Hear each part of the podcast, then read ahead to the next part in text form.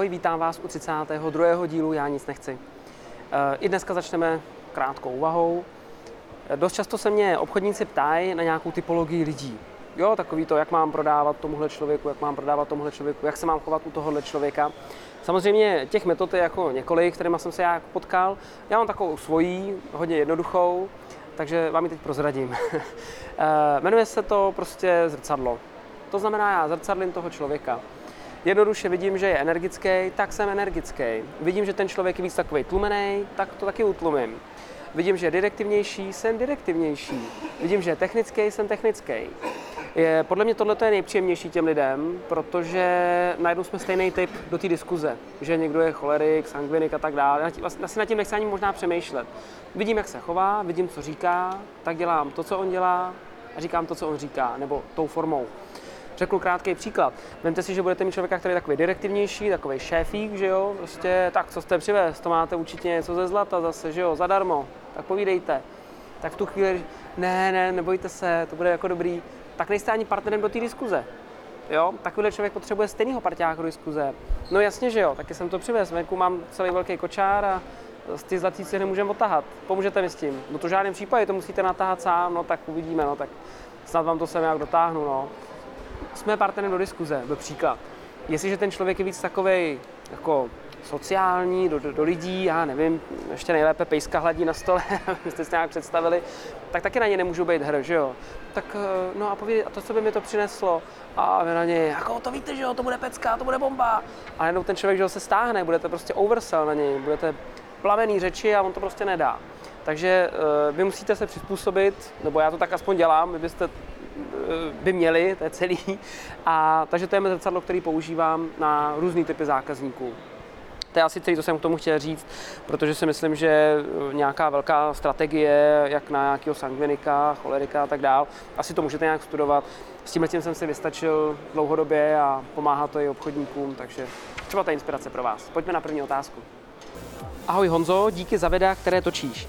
Jak mohu trénovat empatii? Díky František. No, tak to je uh, krásná otázka, která navazuje na ten úvod. V podstatě uh, nejdřív bych rád jako řekl něco, co je vlastně empatie, jo. Protože byl jsem taky na spoustu školeních a workshopů a tam všichni říkají, musíte být empatický, jo. Super, no a jako, co to jako znamená? No to jako, že se umíš cítit do druhých lidí, jako, že se do nich dokážeš cítit. No a, a k čemu mi to jako dobrý? Takže přemýšlejte nad takovými těma oběžnýma poučkama ve smyslu toho, jaké opravdu reálně vlastně můžete využít a k čemu to je vlastně dobrý a jak to udělat. To znamená, k čemu je dobrá empatie? No, pokud já se vcítím do toho druhého člověka, tak je větší šance, že budu myslet jako on. Tudíž vím, co mě asi trápí, je to jedna, vlastně, jedna z forem vlastně zjišťování potřeb. Zároveň asi tuším, co chce slyšet, co nechce slyšet a jak s ním mám komunikovat. To navazuje na ten úvod dnešní. Takže k tomu je mi dobrá. A jak to mám dělat? Uh, lidé říkají, no hlavně obchodníci, já nejsem empatický, jo, já jsem víc empatický. Ale za mě to prostě neplatí. Podle mě je každý empatický úplně stejně. Jediný rozdíl je v tom, že někdo to dělá a někdo ne. Totiž, když se pak podíváte na obchodníka, který vám říká, já jsem empatický, já vím, co to je empatie, a vidíte tu schůzku, z třetího pohledu tam jdu se podívat s tím obchodníkem na tu schůzku a najednou zjistíte, že prostě říká věci, které ten zákazník absolutně nechce slyšet, protože ani se nezamyslel nad tím, jaký má pocity, se do něj nějak cítit. On se nad tím ani nezamyslel, protože to prostě neudělal. A pak máte tu situaci, kdy to alespoň se o to pokusíte, uděláte to a nejenom v tu chvíli to poznáte. Takže za mě není to o tom, jestli jste nebo nejste empatický, za mě jsme všichni stejně empatický. Někdo to dělá, někdo ne. Jak to trénovat? Dělat to. Za mě trénování empatie, jak se na to ptáš, eh, Františku, tak je dělat tu empatii.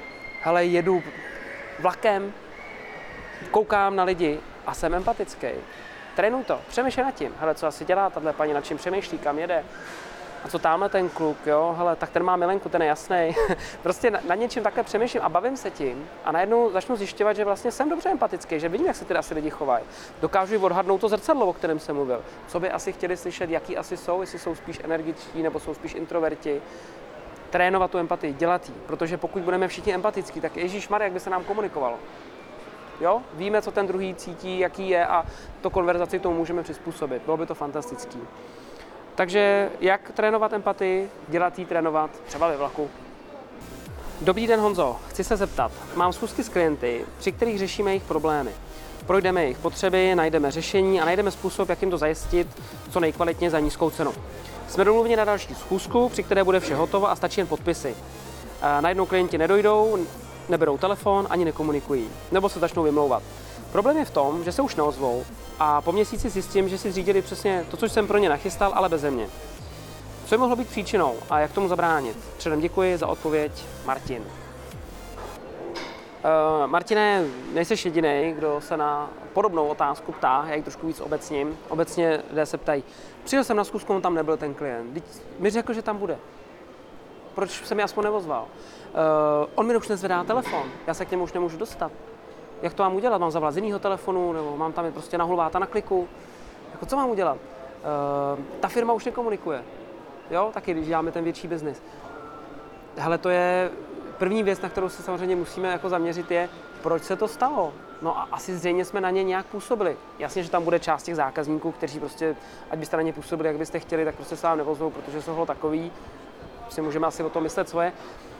Bohužel většina těch, těch případů bude způsobená tím, jak si na ně Martine prostě působil. Říkám to otevřeně, jak to je.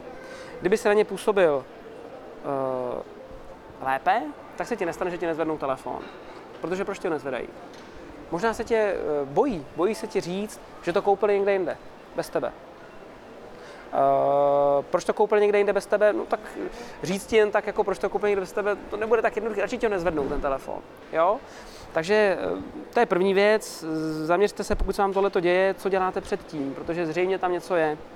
No, ono, co to vlastně jako může být, jo? Uh, I tak se snaž o tu nějakou sebereflexi, nějakou zpětnou vazbu. Ty pak tady píše, že třeba po měsíci zjistíš, že si to někde ty lidi pořídili, nebo firmy, já neka, nevím samozřejmě, co děláš za biznis, ale pokud si to ta firma nebo ten člověk někde pořídili a ty to víš, tak asi si se s nima nějak spojil. Vem si zpětnou vazbu. Bude to trošku takový jako divný, protože ty lidi na to nejsou zvyklí a nebudou ti chtít dát, budou, budou tě nějakým způsobem spíš jako ti možná lhát. A když si o to řekneš hezky, tak je větší šance, že ta zpětná vazba přijde. Já jsem to udělal taky několikrát, taky se mi to stalo, Ježíš Maria, prostě něco jsem udělal na té schůzce, já jsem chtěl vědět co.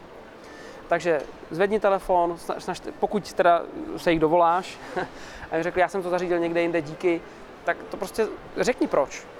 A zahraj to na sebe, něco ve smyslu, Jeďte se jasně, to je možný, prostě si to mohli realizovat nějak sami, nebo u, u konkurence, nebo u někoho jiného. Uh, zřejmě jsem prostě někde udělal chybu na té schůzce, to je jasný. Prostě stalo se, uh, já, to, já to respektuju. I tak vám přeju, ať se vám ten produkt, služba, ať se vám to líbí, ať to vám to funguje tak, jak potřebujete. Uh, jo, jasně, dobře, do budoucna třeba budeme v kontaktu, jo, budeme.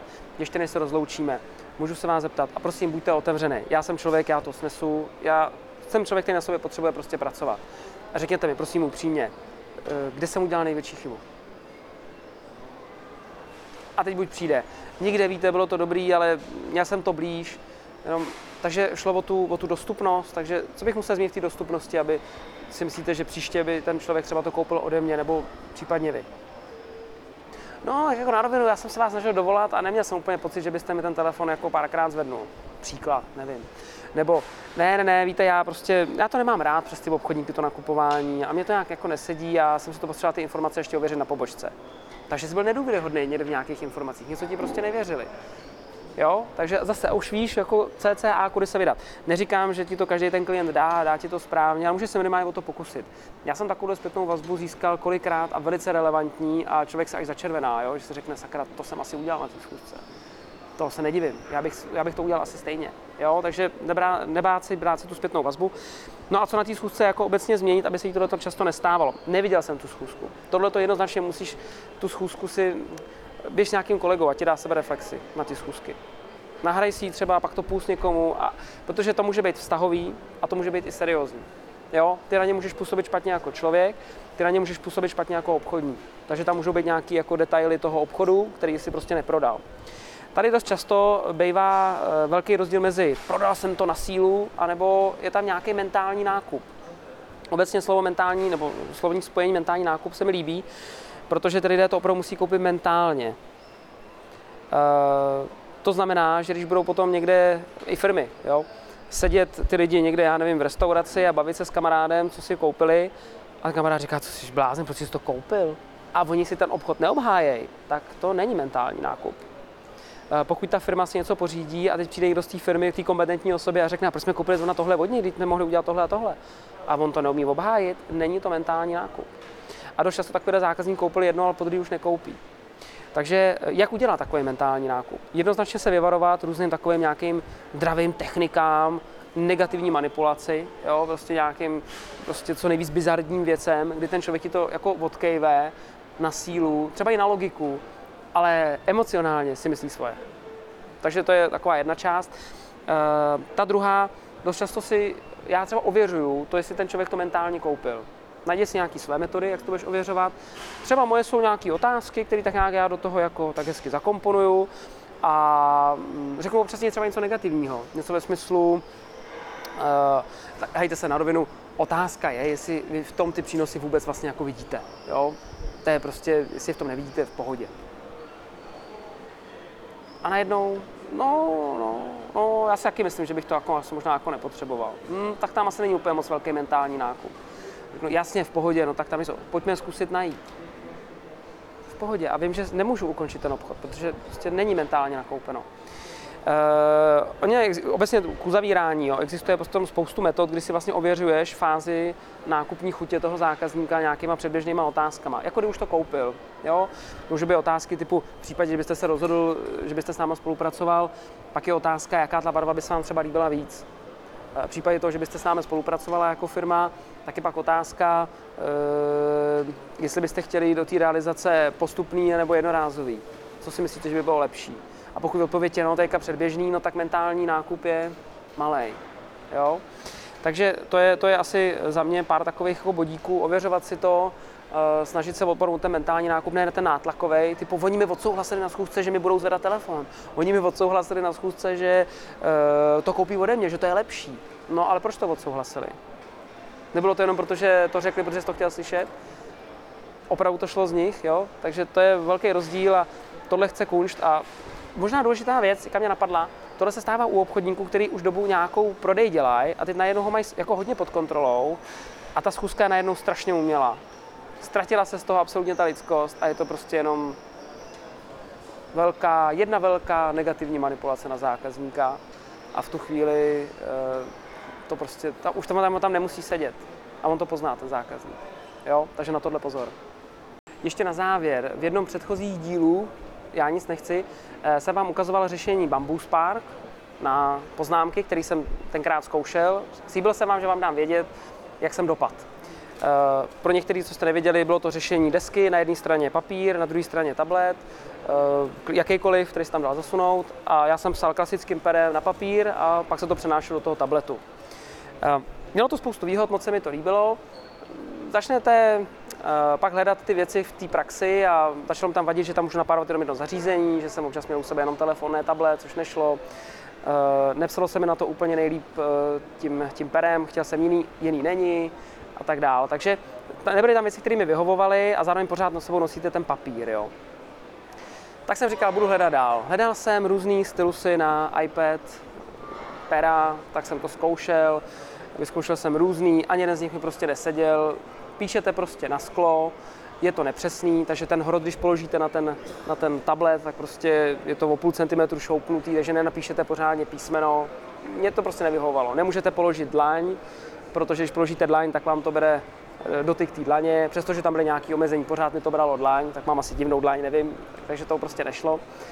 A tak jsem říkal, vyzkouším ještě poslední variantu, vyzkouším od Apple uh, iPad Pro, ten malý, ten devítkový a Apple Pencil. Tak jak vidíte, pořídil jsem to. A dámy a pánové, já mám vítěze. Prostě se jim to povedlo. Uh, tou tuškou na to píšete nekecám jako na papír. Pušte si to, vyzkoušejte si to v nějakém prostoru, je to, je to bomba. Já už nepotřebuju papír, fakt se na to dá pta- Položíte dlaň, krásně píšete, ten, ten hrot je absolutně naprosto přesný, jak když píšete tuškou. Uh, prodleva je absolutně minimální, skoro nepoznáte, že píšete prostě elektronicky, je to jak na papír. Uh, I moje strašný písmo je na tom čitelný. Tady třeba jenom ukázka, nevím, jestli to bude vidět přímo na kameře, na kameře, ale tady třeba vypadá nějaká ukázka z mých zápisek ze školení, který jsem byl, tak jsem se taky vzdělával, tak jsem si dělal nějaké poznámky, takže vidíte, že prostě to je, to je prostě super. To je eh, bomba. Jsem z toho nadšený. Um, k čemu ještě dalšímu je to dobrý? Eh, kdo třeba děláte grafiku, tak eh, já jsem takový spíš amatér grafik, tak jenom spíš, že si s tím hraju. Na tom uděláte stejnou grafiku, jako uděláte na počítači dneska. Na tom iPadu Pro si prostě stáhnete aplikace, který potřebujete na grafiku, vytvoříte v tom eh, krásný normálně datový soubory, který můžete poslat rovnou do tiskárny, aby je vytiskli. Webové stránky na to můžete tvořit.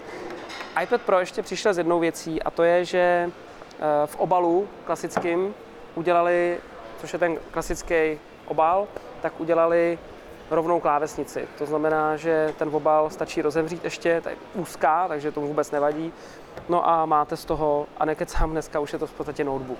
Opravdu věřím tomu, že se bude to přesouvat na ty, na ty řešení těch, těch tabletů, protože e, na tom se dá psát krásně, má všema deseti, má to skoro stejnou odezvu jako klasická mekovská klávesnice a přepínání, e, dámy a pánové, Eh, Alt-Tab prostě stejně jako když přepínáte na počítači. Takže můžete přepínat aplikace úplně stejným způsobem, což je prostě za mě jako eh, velká pecka, jo? Tady můžete podívat, že vlastně můžu přeskakovat mezi aplikacemi Alt-Tab, jako jste zvyklí prostě na klasickém třeba Macu nebo, nebo počítači.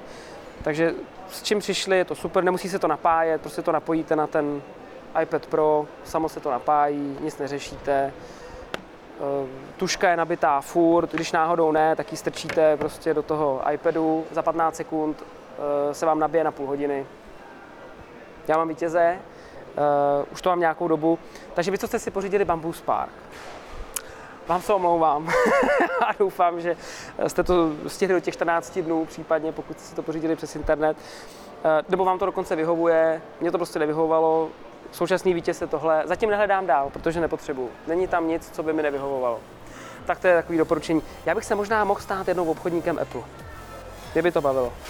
No nic, mějte se krásně, ať se vám daří a úspěšný obchody.